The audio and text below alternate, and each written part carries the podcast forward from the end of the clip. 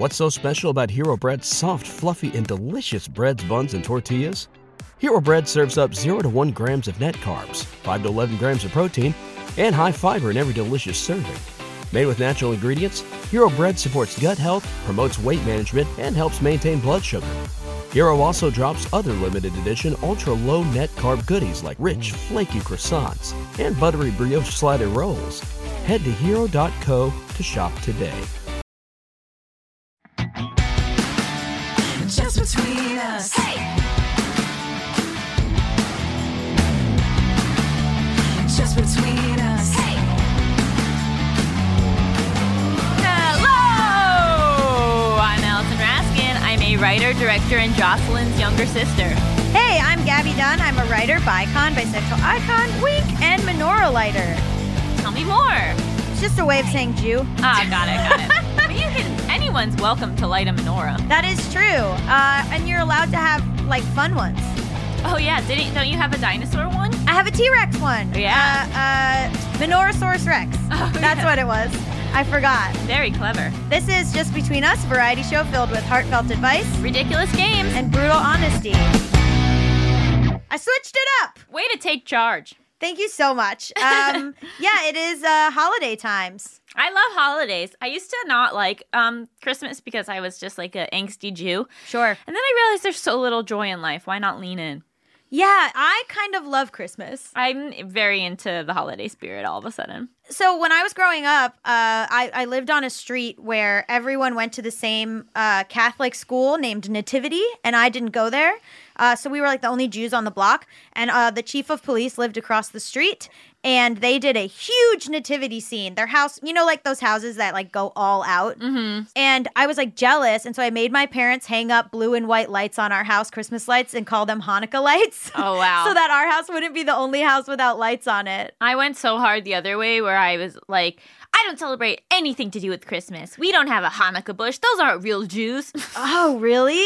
yeah, but I was, I mean, I was unlikable. We we invited. We used to invite the the f- girls that I was friends with. Um, we would invite them over to like watch us do Hanukkah, which now kind of seems like we were like apes in a zoo or something. Like we were like, come see us do Hanukkah. The Jews have their own thing. I had a Hanukkah party last year and I was the only Jew there. I taught everyone how to play dreidel. I showed them how to light the menorah. It was quite the spectacle. Aww. We've got a great episode for you today. This week we're going to be talking to Nancy podcast co-host Kathy Tu about coming out to your family and what to do during the holidays if your family doesn't accept you. Later, we'll be discussing Instagram's new policy. But first, hit it!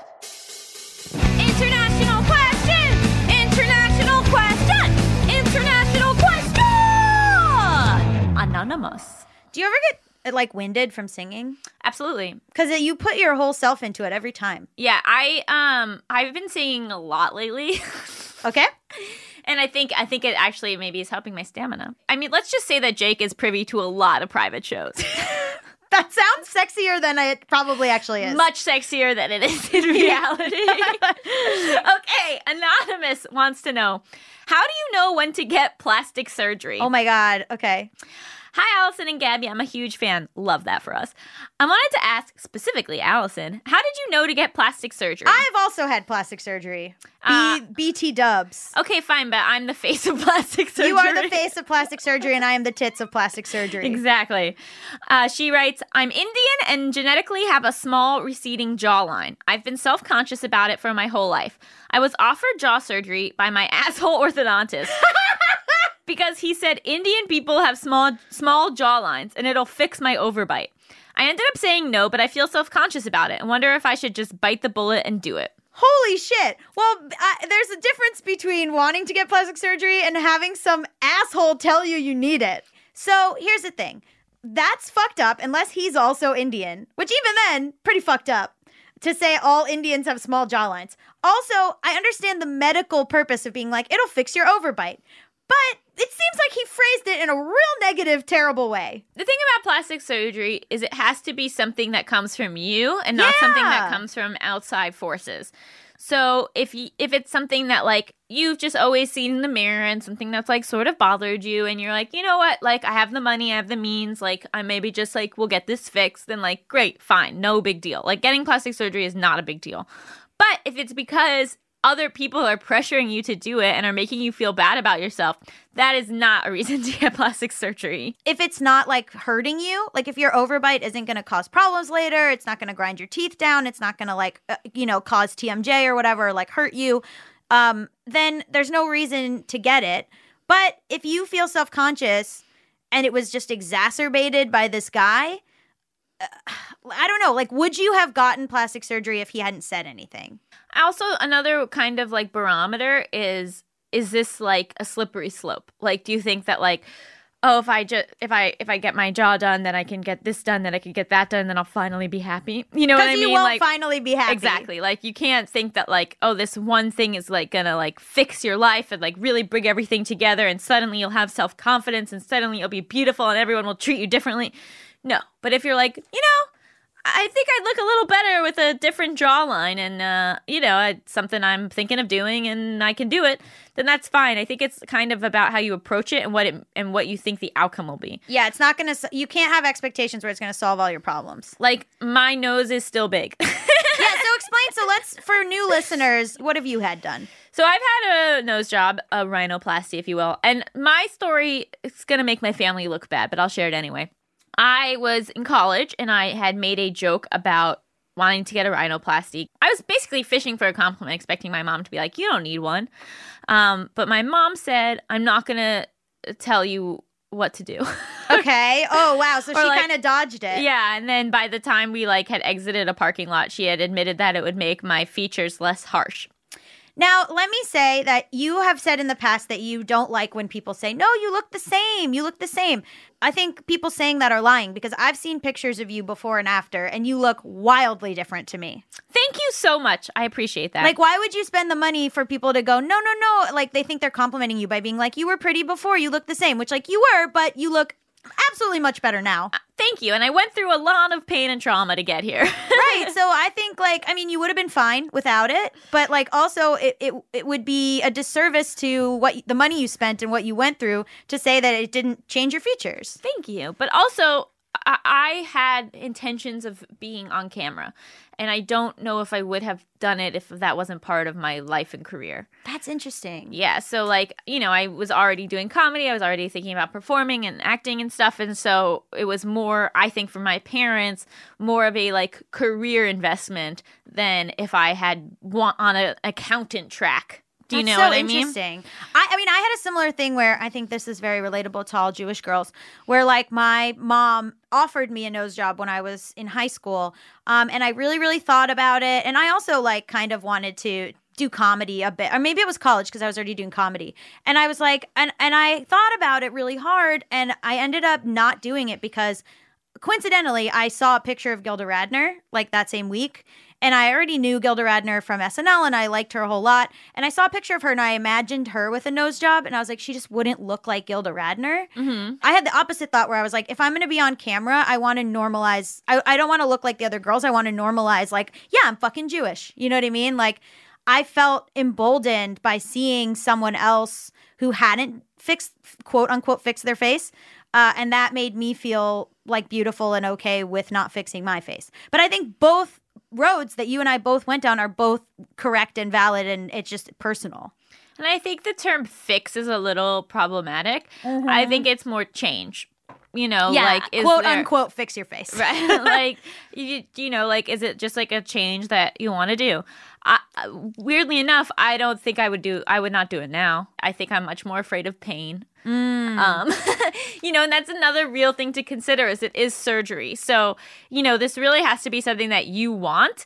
Um, and the thing about it is you can do it at any time in your life, right? So if right now you're like, "Eh, I don't know, like, do I want to do it? Do I not? Like, just don't do it. Yeah. And then maybe one day you'll wake up and you'll be like, you know what? I do want to do this. And then that's great. But if you're still in a place of like having doubt about it and you're not like 100% like this is something I really want to do, Then don't do it. just don't do it. It's not worth it. a year ago, I had uh, a breast reduction and a breast lift, and they took two pounds out of each boob, and it was because And put I, it right in her butt. God, I wish, right? um, what what it was was like, you know, I was 30 and my boobs I felt were too heavy. And I I was like, I don't I don't like carrying this around. I don't like having to wear a bra all the time. Um, and so I went to uh, get a consultation and he was like, We'll lift it, we'll turn the nips up a little, where we'll do like uh, we'll take two pounds out of each, whatever. Like this is the other thing is that I have scars from it still, but at the end of the day, like it, I, I like it. I'm glad that I did it. I looked at it as like it was a month of pain for a lifetime of sitting up straight. They showed me my before and afters, and in my before pictures, my back is literally curved. It's crazy. So aesthetically, my tits are ten thousand dollar tits, and they're incredible. Um, if anyone's looking to see them, let me know. But uh, but also there were like health benefits too. you know, you have to really think about what you want. and like, you know, if your life is like lovely and you're confident in your body and you, you're your your career is not tied to the size of your jaw like Yeah. you know it is a big medical procedure so definitely like put thought into it but at the same time like don't judge yourself if it is something that you want It's so complex and personal what you have done. Like I think people think of plastic surgery as just being like, oh, it's for vain people. It's for like shallow people.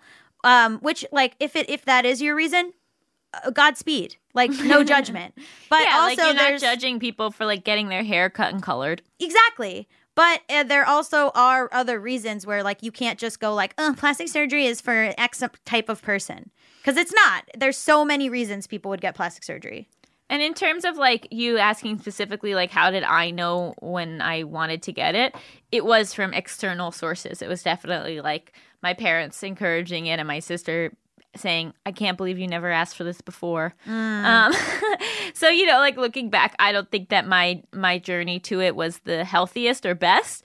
Um, but I think that once they said it, I was like, oh, cool. And I like didn't really have doubt after that. Um, so by the time I got it, it was something I did want. Um, but also I had like serious like side effects. Like my vision was blurry for a couple years afterwards. Oh my god. That no one could explain. My air passageways are smaller. It's harder for me to breathe. Um, you know, so it, it is a major surgery, and so it's just some like you just gotta make sure that's something you really want, and like and also like how big of a priority is it in your life? Is it a big enough priority to like make it so that you're going to be out of work for a couple of weeks, or do you not really give a fuck? You just think about it like occasionally once a month, you know?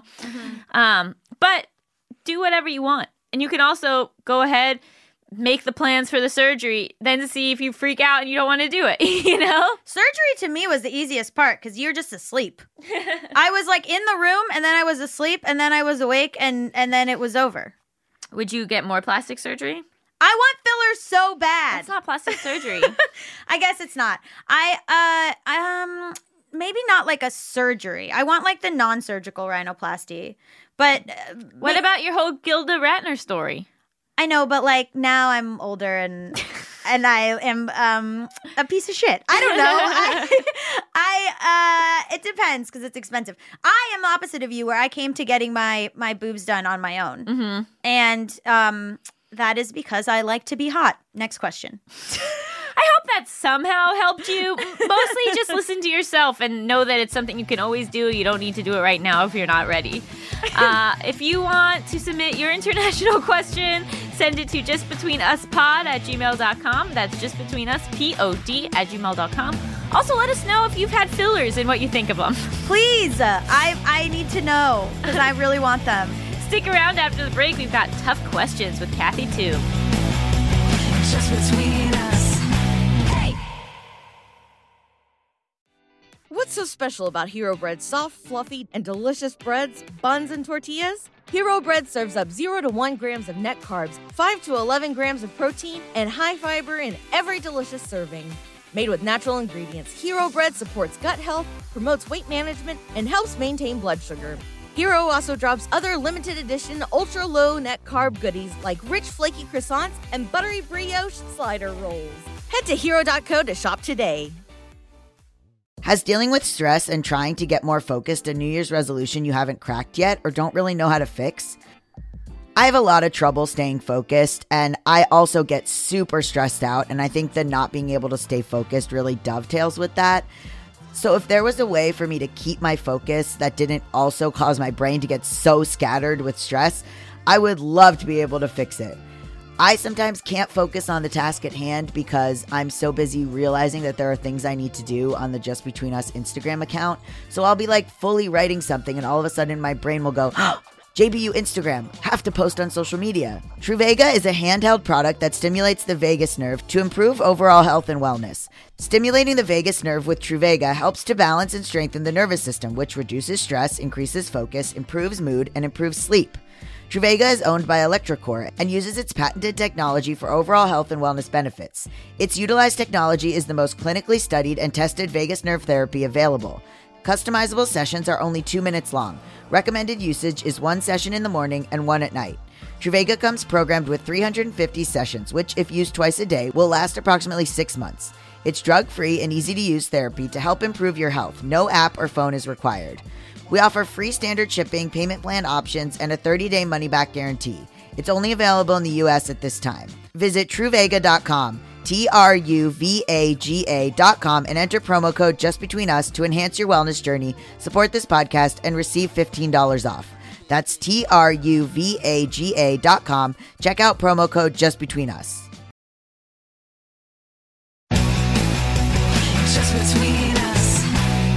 Back to Just Between Us. It's time for the juiciest, most scandalous, controversial segment known to all of podcasting.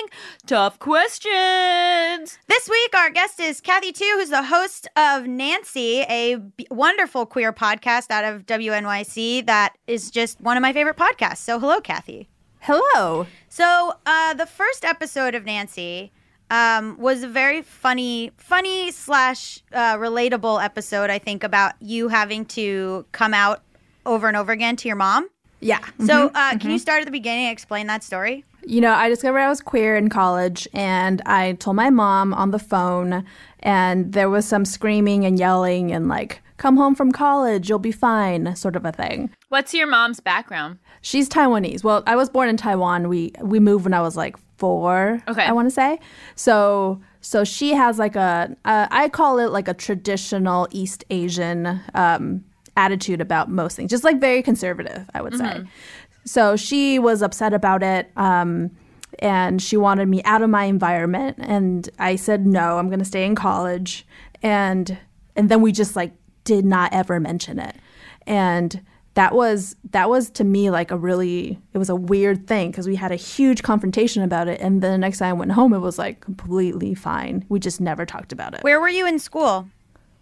I was at UCLA. I was like maybe an hour, possibly an hour and a half depending on traffic in LA. And she wanted you to quit school and come home because UCLA had made you gay? Um, she would never tell me to quit school, but she definitely wanted me to like live at home.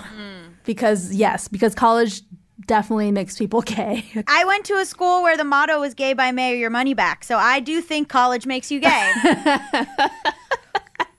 Did you want to bring it up when you saw her for the first time in person? I didn't bring it up because I was scared of getting yelled at some more. So I just I went home thinking that I was gonna get yelled at some more. Right. Basically. But that didn't happen. Um, we just her her motto was sort of like, if we don't talk about it or mention it ever, then it doesn't It's not real. Yeah, exactly. But clearly, this is wasn't a thing that was going to change. So um, we fast forward a few years. I've now graduated from law school, but I was home studying for the bar exam and not very happy about it. And studying for the bar exam is one of the most excruciatingly painful things I think I've ever done in my life. This is so weird because I remember thinking in my head, like, I do not want to listen to another lecture. I just, like, do not want to do it. And I was like, you know what I could do is I could try to talk to my mom again about being queer instead. That was preferable than watching these lectures. it really was. That really puts in perspective how horrible those lectures were. it was real bad. And so like in my mind, I just thought that she didn't want to talk about it because she didn't understand it. Mm-hmm. And as soon as she understood it, then we were going to be fine. Right. So I went on to like whatever was like the local PFLAG, the the parents who Parents and friends of lesbians and gays. Yes, that's the one. The local chapter of PFLAG, the one based in San Gabriel, had these resources in multiple languages.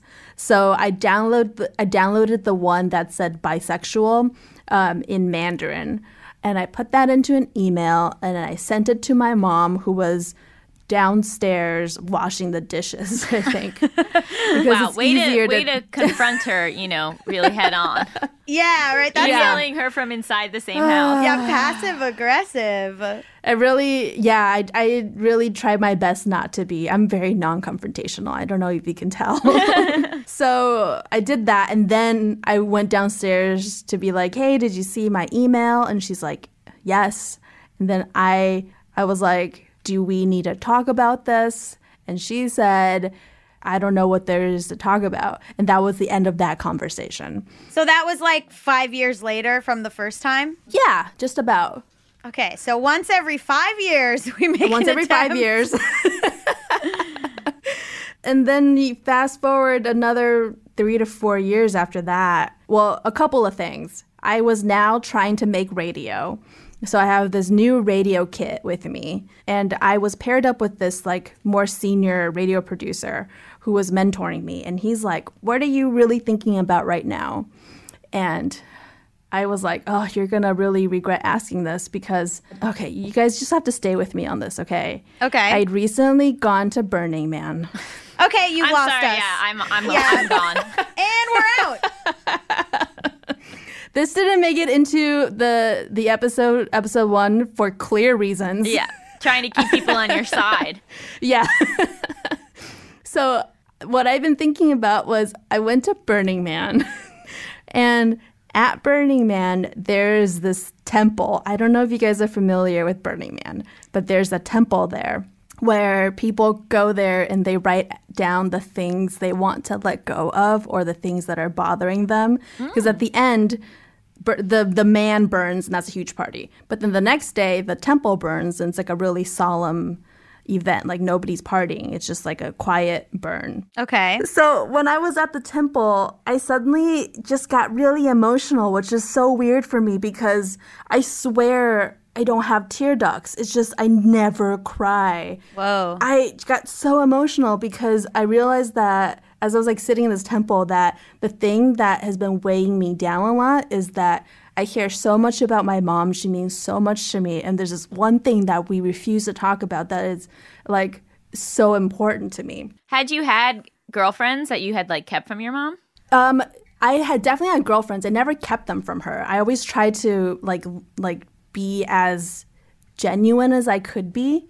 Um, but she just never wanted to hear about like who my friends were or who I was dating. Like that's not we're not a very close family mm. in that way. Mm-hmm, mm-hmm. Like my brother told me that he had a girlfriend like a year after they broke up. like I was like, What? what? Like a two year relationship. I was like, what? Had you been talking to your brother over that time? Yeah. I mean, not frequently, apparently. But he would just not. He would just not mention the girlfriend. Yeah, it just never, just doesn't come. Like, we're just not close in that way. So when you had girlfriends, like, were you bringing them around your mom, or would you be like, your mom would be like, "What did you do this weekend?" And you were like, "Oh, I went out with like so and so." She very rarely asked what I did over the weekend. Yeah. And the the times I would see her would generally be uh, over the holidays, especially when I went to the East Coast for a law school. And for the holidays, usually my, whoever I was seeing would go home to their parents for the holidays. Right. And so I'd always talk about them. Um, and if they happened to be in the same in in our city, then you know sh- they would show up every once in a while. Um, but up until that point, she would always just call them my friends. Like she would Yeah. just, and she would never also bring them up. I'd always have to bring them up, and then she would ask maybe like one follow up question. Were girlfriends upset about that? Because I had I had a partner who was not out to her mother, and I would sit next to her and listen to her on the phone with her mom, telling stories that I was a part of and leaving me out of them. Oh, that sucks. I'm sorry. I mean, That I, doesn't- I was like, you know what? It's it, it's in her time to come out to her mom, but it was hurtful to be like just erased kind of from every from every story. Did did you experience that with girlfriends? No, I if if, if whatever I was talking about included them, um, I would just bring it up because my plan actually at that time was, um, if I just talk about my relationships with women as openly as anybody else does, eventually I was like, she's going to think that this is normal because her thing is all about what is normal and what isn't. It's like Which is a exposure very- therapy. Exactly. And I also did that with the Ellen DeGeneres show because she really liked Ellen. then I was like, Ellen's gay. And she's like, what? And I was like, this is Portia. And God, was the investment in normalcy sort of an immigrant thing? I think it's more of a product of just how she grew up. I think when she was growing up, it was really important not to stand out. And and I don't know if that is like a a, a Taiwanese thing, a Chinese thing, um, but it did feel to me like like when she was growing up, if you were not, if you didn't do the things that you're supposed to do, like get married, have kids, that sort of thing, then you were going to be weird and then you would be an outcast in society. Uh, I don't know where that comes from, but I also do think also that when people immigrate to other countries, they're so um, they're they're so detached from their home countries that they and this is something that my my friend Andrew told me or he speculated is that when people immigrate to other countries they kind of lose ties with their home country and so they kind of end up holding on to the things that they did know about their home country even if their home country has sort of evolved a little bit so so um, a lot of people in Taiwan, you know, are now very, very much pro um, gay marriage, that sort of thing. But a lot of immigrants who have come from Taiwan, living in other parts of the world, may not be as much because they're kind of holding on to the ideals and the culture that they came with. They're stuck in the makes time period of when they left. Yeah, kind of. Yeah. What was her when you were first fighting with her when you first came out to her? What was her argument? Was she like was it that kind of protective thing of like, "No, I want you to have a good life and I know that gay people don't have good life." you know, like is it that kind of thing? What was her argument? Yeah. Her argument, she associated people who are gay with like drug users and like criminals. So she was like, You're on a slippery slope. You're going to go down this route and then you're going to, you know, end up doing drugs. Everything like leads to drugs. And, and then later on, she thought that I was um, just going through a phase. And, um, and she had said at the time that you know, when you're in your 20s and you keep doing things that I don't like, like, I don't know, I, like going traveling and going and moving to the East Coast. You do things that that I would never do, and you're just doing this to like make me kind of upset. But it's a phase, and when you're 30 and you feel like this is like really truly for you, then you know I'm not gonna care so much anymore. And to her credit, once I turned 30, she really did kind of calm down a little bit. But I don't think that's because of my age. I think she's just like, I think it's a product of her aging. I think she's kind of gotten a little bit older and and maybe my plan worked this whole time. You exposure therapied her. Yeah. To get back Yeah. to your story, so you were working on this radio project, and your producer was like, Right. "What's on your mind?" And you're like, "Burning Man."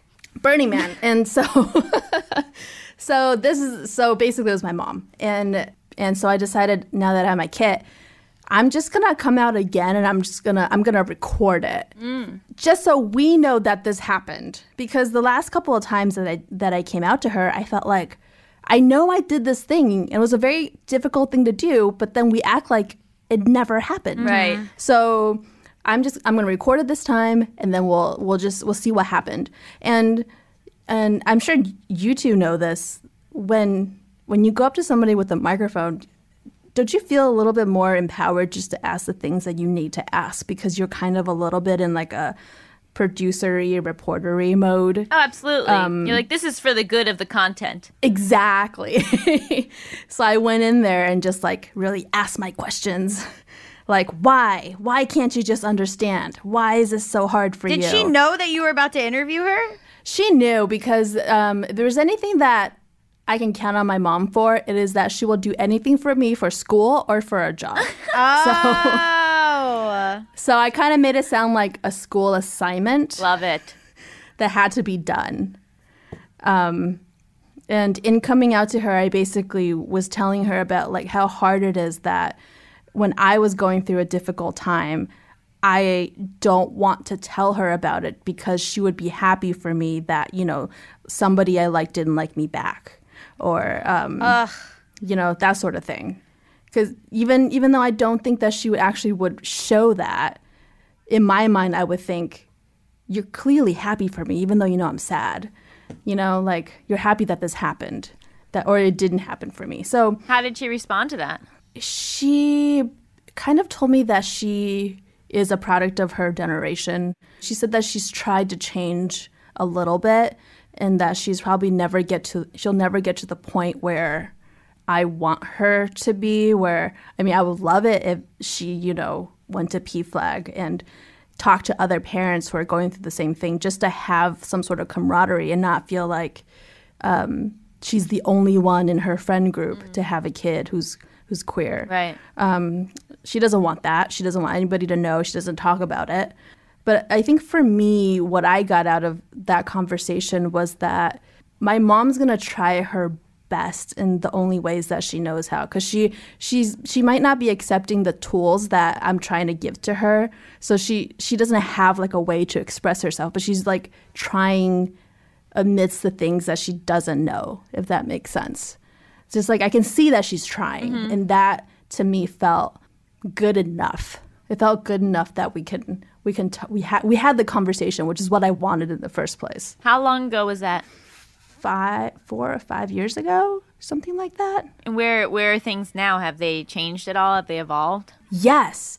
Uh, an interesting thing happened, um, and that is my sister got married to this dude, and they had a big wedding. A lot of my um, mom's friends came to that wedding, and I introduced all of them to my girlfriend, who is a white woman but can speak fluent Mandarin. Oh my Wow. god! Whoa! I know. I know. And she was a hit with my family, with my mom's friends.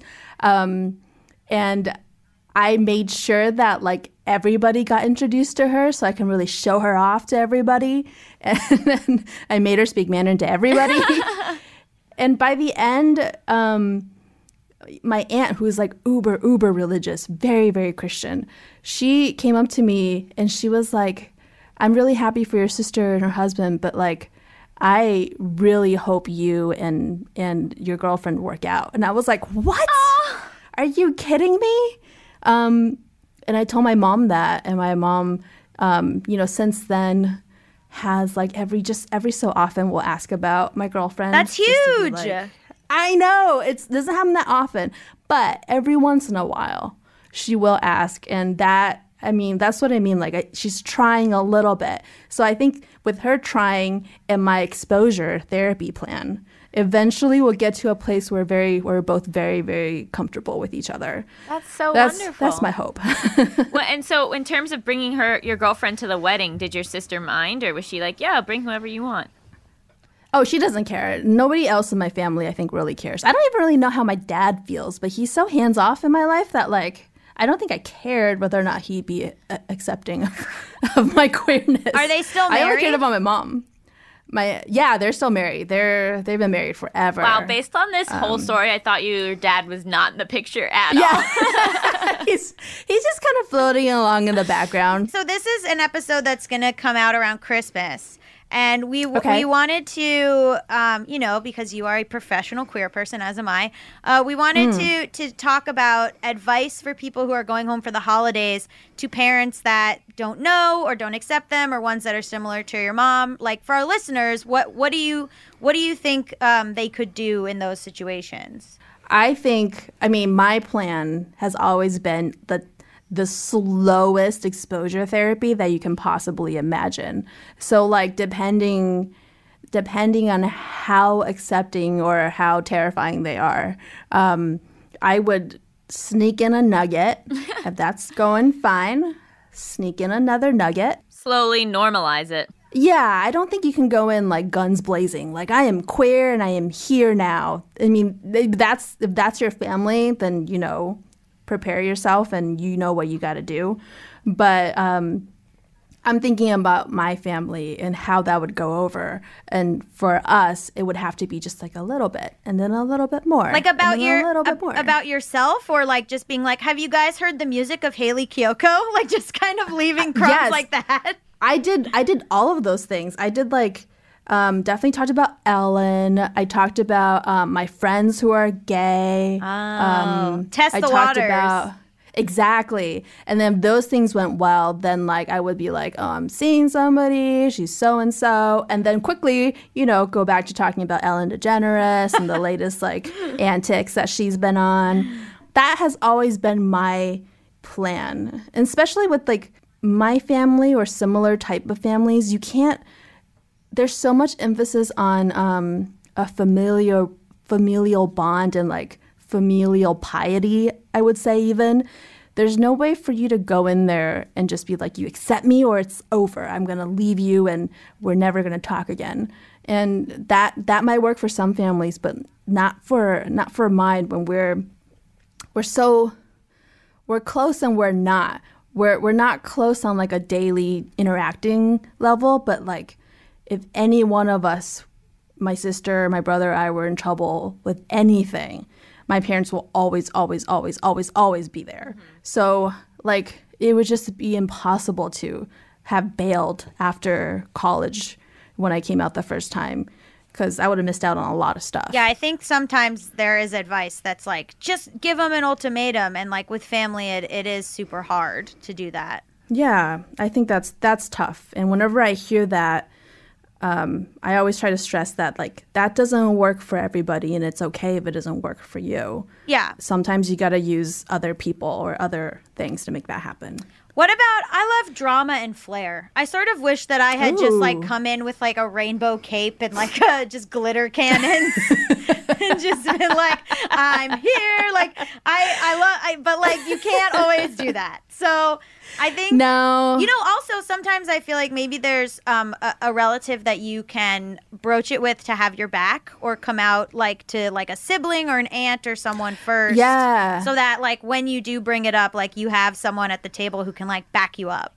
yeah, I would say sibling, if possible, might be since you're probably going to be compared to your sibling the, the most. I think that might be a good one. Are you going home for the holidays? Yeah, Is your girlfriend coming? Yes, she is. Um, and that'd be good because they can communicate. She, it's the first time I've dated somebody that can talk to my parents in Mandarin. That's great. Has she stayed with with them before? She's never stayed over, but they've met a few times at this point. So, yeah, they're pretty comfortable with each other. I think. My dad's not comfortable with anybody, really. He's very shy. When you first came out to your mom all those years ago in college, did you ever think that you'd be coming home for Christmas with your girlfriend and staying there with her? Oh my God. No. Pretty cool. No. It is pretty cool. I hadn't thought about that. I had not thought about that. For those people listening, it gets better. Sometimes It you just does. give it I some mean, there's some shitty times in the in between, but like it eventually it gets better. Well, we hope you have just the most magical Christmas. And would you like to play a game show? Oh my god, I'm scared. sure. Okay, we will be playing hypotheticals. Uh, you and Gaby are the contestants. I will be giving Okay. you hypothetical situations. You can ask as many questions as you want before giving your answer. And um, I make all the rules. Perfect. Okay. Our first game is America's favorite game show Would You Stay with This Cheater? oh god. Everyone reacts the same way. Your spouse of 15 years admits they made out with a cop to get out of a parking tic- ticket three different times. Once with your children in the car. Would you stay with this cheater? the same the same cop. Three different cops, three different makeouts. I okay, well, I don't like uh, I'm not a fan of cops. Um so I'm going to have to say that I would not stay with this cheater. Just on principle alone of, of how you feel about the police. Yes. I think that she has figured out a way to game the system. So I don't think that's cheating. Is it? I don't There know. There was a lot of tongue. Oh, And wow. And how long were the makeouts? Uh, one minute and under. Oh, that's not bad. And how and how um first of all, wow, how corrupt of the fucking police. Uh, surprising no one. But also, uh, what, what how old are our kids? They're uh, two, seven, and eleven. So the 7-year-old and the 11-year-old know know what happened. Yeah, and, and now that's their plan moving forward. Oh man. And and wow. did the kids the kids didn't tell me about it? What good are these kids that they didn't rat, These rat them suck. out? Well, they just thought, oh, this is what you do to get out of a ticket. Oh no. Wait, is the cop just a s- straight up like cis het dude? Um, two out of three. Oh man. wow. Kathy, more thoughts? I think I think this could work if we can figure out a way not to do this anymore. That's the perfect answer. Our next game. Are you a terrible parent? Your nine year old Yes. Sorry. your nine year old kid won't stop sleeping in your bed at night. So you tell them that their other parent, your spouse, is very sick and needs to get good uninterrupted rest to get better. The kid learns to sleep alone, but thinks their parent is dying for four to six months. Are you a terrible parent? This is easy. This is easy. No, because you got to do what you got to do when it comes to kids. Including letting them li- believe their parent is dying. It's gonna it's gonna build character in the long run. Is how I feel. So, okay, uh, does your partner know that you did this? Um, no. And and are the is the kid treating the partner like extra nice and like making them pancakes and shit because they think they're dying? Yeah, like it's the, the they get so close over that time. Wow. And then and then how old's the kid? The kid is six. Okay. No, and, nine. The kid is nine. Okay. And then and then uh, how do you end it? You just say they're cured? Well, by by the time the kid has like learned to sleep alone, you're like, "Oh, I just wanted to let you know that you know, mommy or daddy is doing really well. Thank you so much for your help. Oh my god. And you never say it was fake. Do you when they're like an adult tell them it was fake? no. And the kid never brings Oh, it wow. up. The kid never brings it up to the spouse? well, you've said like we don't like to talk about it because it's it's scary and upsetting. So they've had so you're taking it to the grave. yeah, they're taking it to the grave that their parent was dying for four to six months. I I think I don't think you're a terrible parent. what? I think I think you Kathy's right. You do what you got to do. you do what you got to do. Wow, I thought this would be so obvious the other way, but okay, guys. You know what, Allison? Sometimes we have to surprise you. Yeah, that's very true. okay, our, our final game. Would you uh-huh. lie or tell the truth? You witness a robbery of a major retailer. The culprit is the last person you dumped. You dumped them because they were too clingy and it broke their heart. When the police ask if you saw the suspect, would you lie or tell the truth? Uh, and it's a major corporation like a Walmart. Yeah. Oh, I would lie. That's why I put major retailer. I knew that would really affect your decision. Kathy, Um. Uh. Yeah, I would probably lie. Because you've Yeah, already hurt yeah. them so much. Well, no, because fuck big It's no corporations. the retailer. Yeah. Oh, it would be anyone and you would lie? Oh, yeah. I mean, like within reason. Like maybe not like a serial killer. I wouldn't lie, but No, they're just a robber. I guess how how would you know? Well, you could tell if they're just buying a lot of rope and duct tape. they're stealing like a chainsaw. yeah. Um, yeah. I here's why I would lie because again we come back to uh fuck the police as an organization. Mm-hmm. Also, like you know what? Fuck big corporations. Like the little person, we should all be robbing big corporations. To be honest. And I'm here for that ra- radical point of view here on Just Between Us. Yeah. Rob them blind. Kathy, do you agree? Kathy, your thoughts? what what are they what are they are they stealing money or are they stealing things? Uh, both. Oh wow, both. Well, you don't know. People might need it. I mean, I'm sure it's Christmas, so But then you find out that they bought, they stole all these jewels to give to you to try to get you back, and they're more clingy than ever. Oh, good God. Uh, at that point, you might just need to leave an anonymous tip. Thank you so much for joining us. Where can everyone find you? Um, I am on Twitter at underscore Kathy2. Um, our show, Nancy, is at nancypodcast.org. find us in all the social media places. Amazing. And I hope you have just such a wonderful holiday season. You too, as well. Thank you. Say hi to your mom for Yeah, us. say hi to your mom. I tell my mom everybody says hi, and she's always just like, don't talk about that anymore. I don't want to be on the show anymore. Well, I'm like, you have fans, mom. And she's like, no, I refuse to. She was the first one to leave our live show when it was over. Stick around after the break. We'll be talking all about Instagram's new policy. they're getting rid of likes. Oh, you, you ruined it.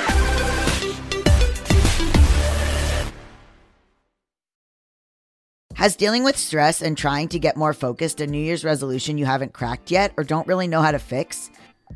I have a lot of trouble staying focused, and I also get super stressed out. And I think that not being able to stay focused really dovetails with that. So, if there was a way for me to keep my focus that didn't also cause my brain to get so scattered with stress, I would love to be able to fix it. I sometimes can't focus on the task at hand because I'm so busy realizing that there are things I need to do on the Just Between Us Instagram account. So I'll be like fully writing something, and all of a sudden my brain will go, oh, JBU Instagram, have to post on social media. Truvaga is a handheld product that stimulates the vagus nerve to improve overall health and wellness. Stimulating the vagus nerve with Truvaga helps to balance and strengthen the nervous system, which reduces stress, increases focus, improves mood, and improves sleep. Truvaga is owned by electroCore and uses its patented technology for overall health and wellness benefits. Its utilized technology is the most clinically studied and tested vagus nerve therapy available. Customizable sessions are only two minutes long. Recommended usage is one session in the morning and one at night. Truvaga comes programmed with 350 sessions, which, if used twice a day, will last approximately six months. It's drug free and easy to use therapy to help improve your health. No app or phone is required. We offer free standard shipping, payment plan options, and a 30 day money back guarantee. It's only available in the US at this time. Visit truvaga.com, T R U V A G A.com, and enter promo code just between us to enhance your wellness journey, support this podcast, and receive $15 off. That's T R U V A G A.com. Check out promo code just between us.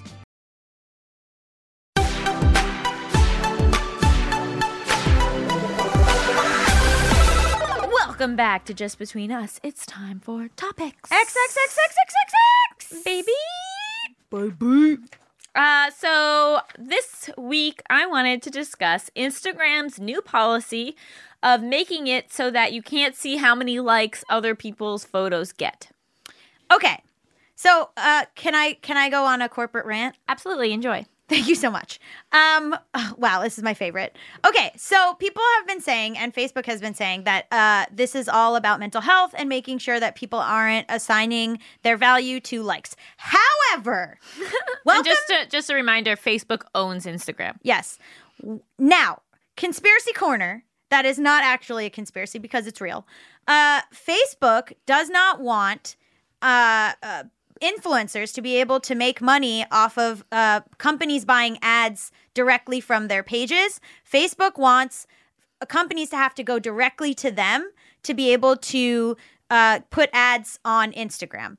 And so that what they're essentially doing is they're cutting off a source of revenue for uh, people who post sponsored posts because if you can't see the likes, then the company can't know can't can't know which influencers to engage with. And so basically, it's a way for Facebook and Instagram to monopolize uh, who wh- who uh, companies buy ads from. Wow, I did not know that. You didn't? Uh, I I heard much more about the the mental health stuff and that it's like so damaging to especially like younger girls. Uh, yeah. So that is uh uh that what you're talking about is probably going to be a, a interesting consequence of it. However, Facebook they don't give a shit about mental health. So let's not give Facebook any sort of applause for doing this because their reasons for it are a lie and they're actually doing it in order to steal ad revenue from independent creators and to make all the ad money themselves.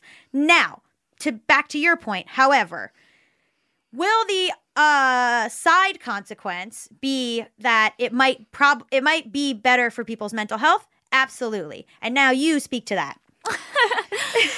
Um, it's complicated, right? Because we're coming at it as sort of influencers, where like it is part of our job, and you know, it- part of our job to get other work is proving that people care about us as people and showing them the numbers and like the support and the following. So part of me is like, oh no, it's like will this impact our careers? And the other part of me is like, what a fucking relief. Um you know, because it is it is stressful to to keep track of that. And I I've never had to keep track of it just as a person. Um like I've always used social media at, like connected to my career. I You never had it. You didn't have Instagram before we started at BuzzFeed. I got it like maybe 2 months before we started at BuzzFeed. Yeah, you never. I had it, but you didn't. Right. Um, and so I've always interacted with both like Instagram and Twitter very much from a business point of view. Um, but I can't even imagine what it's like to be like a 15 year old girl posting a photo of herself and just like waiting to see if anyone likes it and what people com- like. What a nightmare. Yeah. Um, and I was just reading an article about a study about how like younger girls are just like truly depressed and anxious because of social media and how it has made their lives so much worse and how it has sort of like um, damaged their actual relationships with each other because now they're just like on their phones instead of like going to the movies or hanging out or like having a- true interpersonal connection. Um, so I'm excited in that sense. You know, I think that we don't know yet what the repercussions of this social media era will be long term on kids who are like going through growing up with it. Um, and I, I'm always very curious if at some point we're gonna like correct course where like it'll be cool not to have social media again. I think that's happening now. really I think some people only have one. Like they won't have, they'll only have Instagram or they'll only have Twitter. Mm-hmm. I think there's a lot of people who are sort of like, because it used to be you had to have everything and now they're like opting out. Um, the only good social media is TikTok. Once again, uh, I am here to talk about TikTok. So, uh, my friend, um, which is owned by a problematic Chinese company, if I'm not wrong. Absolutely, Yeah. it is. Uh, and it's being used to gather all of our data, and uh, Russia knows what all of our faces look like, and everything's fine. So, uh, my friend, uh, who go, uh, by the Instagram handle at Neon Fiona, uh, she posted this long thing about other ways that people, like even if they take away likes, it's other ways that people are going to be able to gauge uh, your success on Instagram. Uh, one is that it's going to be gauged by shares, like how many people share your. But you can't really share on Instagram. you can post someone else's photo to your story. Uh, there's also a way to save like someone's photos, like so you can save a photo for later in like a folder, and so you'll be able to show companies um, how many saves you get. So that'll be probably used way more. And then, uh, Will you still see comments? So yes, this is the other thing that Fiona brought up is that comments will still be visible. So if something has like, you know, 1500 comments, you'll know that it was a popular post mm-hmm. still. So people will start judging instead of just liking a photo, people will be like, "Please comment," and that'll show engagement. Are you able to see how many likes you have? In my understanding is you might not be. Really? Yeah. So then nobody will be liking anything. right? Why do you like if no one knows that I you guess, like? you know what if I guess a like falls in the woods, no one's there to see it, is I it think- even a like? Yeah. I think actually you might be able to see your own likes. I think you can. Because otherwise, how are you going to know someone's flirting with you? if they don't So like true. 15 of your photos in a row. Yeah, I it's tough, right? Because I think like personally for me and you it's bad, but I think for the greater good it is good. Yeah. I mean, I think, um, you know, I think I, I'm not of the mindset that all social media is bad. I think sometimes it really helps people find community, and I think it really helps sometimes. Um, but I do think that if you're not a famous person, then like really caring about how many likes you're getting uh is- Very is, damaging. damaging and also like okay when i was first on instagram in like 2010 Mhm. I liked it because it was just me and my friends and you could see like what your friends were up to and like it wasn't about like oh here's like a very beautiful clearly filtered photo of myself like holding you know like I- I wasn't thinking about it in terms of like content or what was going to get likes or um like posting things that were curated. Literally my early Instagram photos are like a blurry picture of me on the subway in New York wearing like a, a weird hunting cap. Like So they- Amy Schumer's current Instagram. yeah like there was there was no it it was all very um it was it was kind of very innocent I I think another big part of it which this new policy doesn't solve is like the FOMO aspect where you can like now Ugh. before you didn't know if people were hanging out without you. But now you do. And I think that that's like very painful and hurtful for a lot of people. It's something I'm super cognizant of like w- when I've had like get-togethers or parties, I try not to post it because I don't want people to know. Yeah, you've told me that specifically. I don't want That's people to feel you- left out. That's why you post things to close friends, oh yeah. or you have a Finsta. yeah. Uh, yeah, I mean, I I just had a thing where I didn't know a friend of mine was in town, and then I saw uh her on someone else's Insta story, and she hadn't reached out to me about being in town, and I was like, "What the fuck?" It's such a bummer. Yeah, it was really weird. Who Uh, was it? I can't tell you. But like I was like that's weird. Um and so then you kind of get in your head and you're like are they mad at me? and then it's just like this whole fucking spiral that didn't need to happen. Right. So I you know, I, I think we also have to see how it plays out and if it actually like does make a difference in terms of people's mental health and that they're like less obsessed with it and maybe they're not like posting as much. I mean, I think that might be a, a really cool consequence is that if you're not getting the likes, if you're not getting the validation, why are you posting? Yeah, you're not getting the dopamine of the likes. Right. So maybe, you know, you're just not going to bother to post as much. And so you're going to experience life a little bit more, which would be a great side effect. Or I hope it brings back people posting just like whatever they want. Not what Mm-hmm. they think will get more likes, but just like stuff that's more true to themselves or stuff Yeah. that's more um you know like I don't post a lot of stuff that isn't my face because I know that's like what gets the most likes. Mm-hmm. But like I don't know, sometimes what if I want to post a, a beautiful flower? Nobody cares about a flower, but now if no if it doesn't matter how many likes it gets, I'll post flowers, coffee cups, sunsets. Y'all can't stop me. Yeah. Good, good luck to you. Um, Tamika, do you want to come in and share your opinion? Do you even have an Instagram? Do you Yes. follow us? Tamika has an Instagram. I I, know because I've mm-hmm. tagged her. Wow, I got to find it. So I have social media. I'm just not a social person. Yeah. So like for me, I only use it for business. Okay. Yeah. And I feel like if you're like a younger person in the workforce, a lot of places require you to have something because they want you to push something. So, you know, I have an Instagram and a Twitter and Do you enjoy like viewing other people's content? yeah, I think it's fascinating. I mean, I think well, I think social media itself is fascinating, but like it is entertaining to see how people engage with each other and mm-hmm. you can keep up with so many interesting things through social media, but yeah, I just don't I don't engage with it naturally because it's not my personality. Mm-hmm. More and more though, companies will look at your Instagram and like and judge you based on it. So I like it's very curated now. And then I know most people have Finstas, like private Instagrams that are like their true selves. Yeah. Oh my oh God. I freaked out so much when I realized that my Facebook page is going to outlive me. Ah! It's going to be a legacy page. What? Do you ah! have plans you haven't told us? No, about? no, there's that's the setting on Facebook. It's like if you pass away, you know, I went to high school with kids who were who were killed and like their pages became legacy pages. And eh. someone's got to take it over otherwise it just sort of lives in Yeah. the ether. I absolutely, when someone dies, go and look at their Twitter and Instagram. And then sometimes before I get on an airplane, I'm like, better do a good tweet so that if if this plane crashes, your last tweet wasn't like buttholes. Oh my god.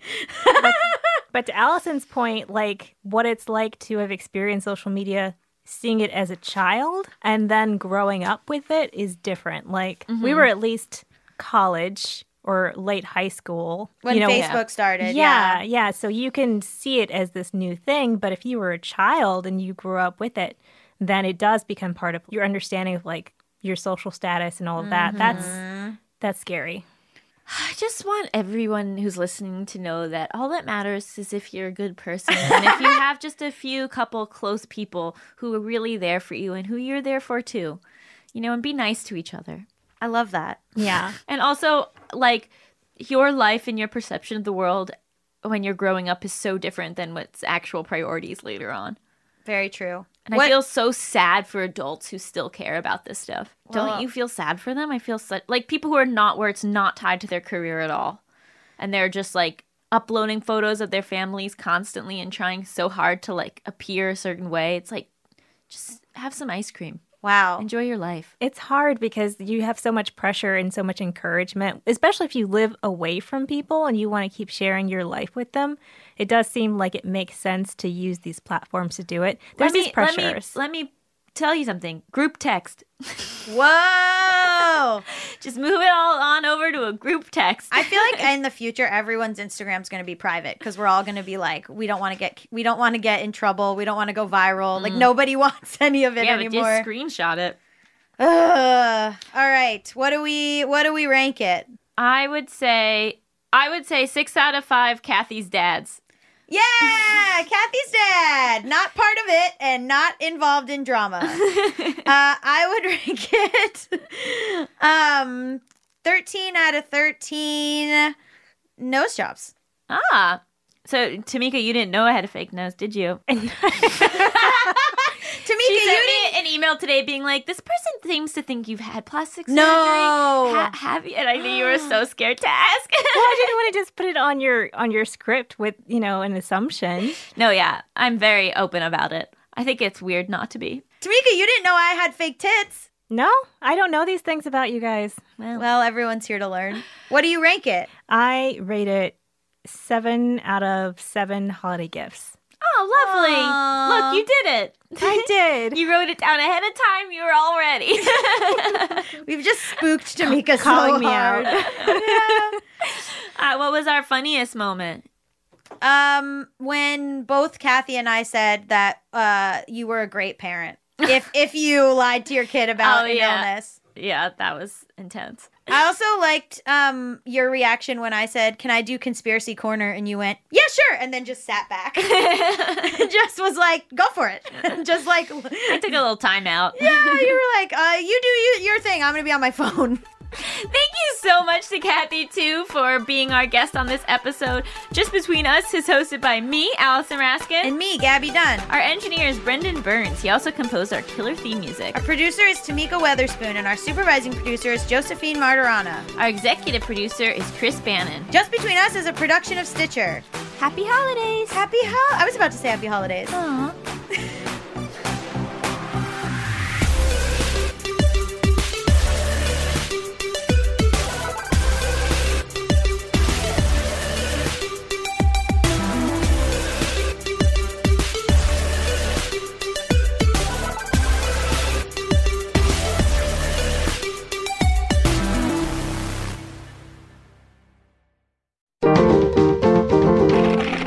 Stitcher. What's so special about Hero Bread's soft, fluffy, and delicious breads, buns, and tortillas? Hero Bread serves up 0 to 1 grams of net carbs, 5 to 11 grams of protein, and high fiber in every delicious serving.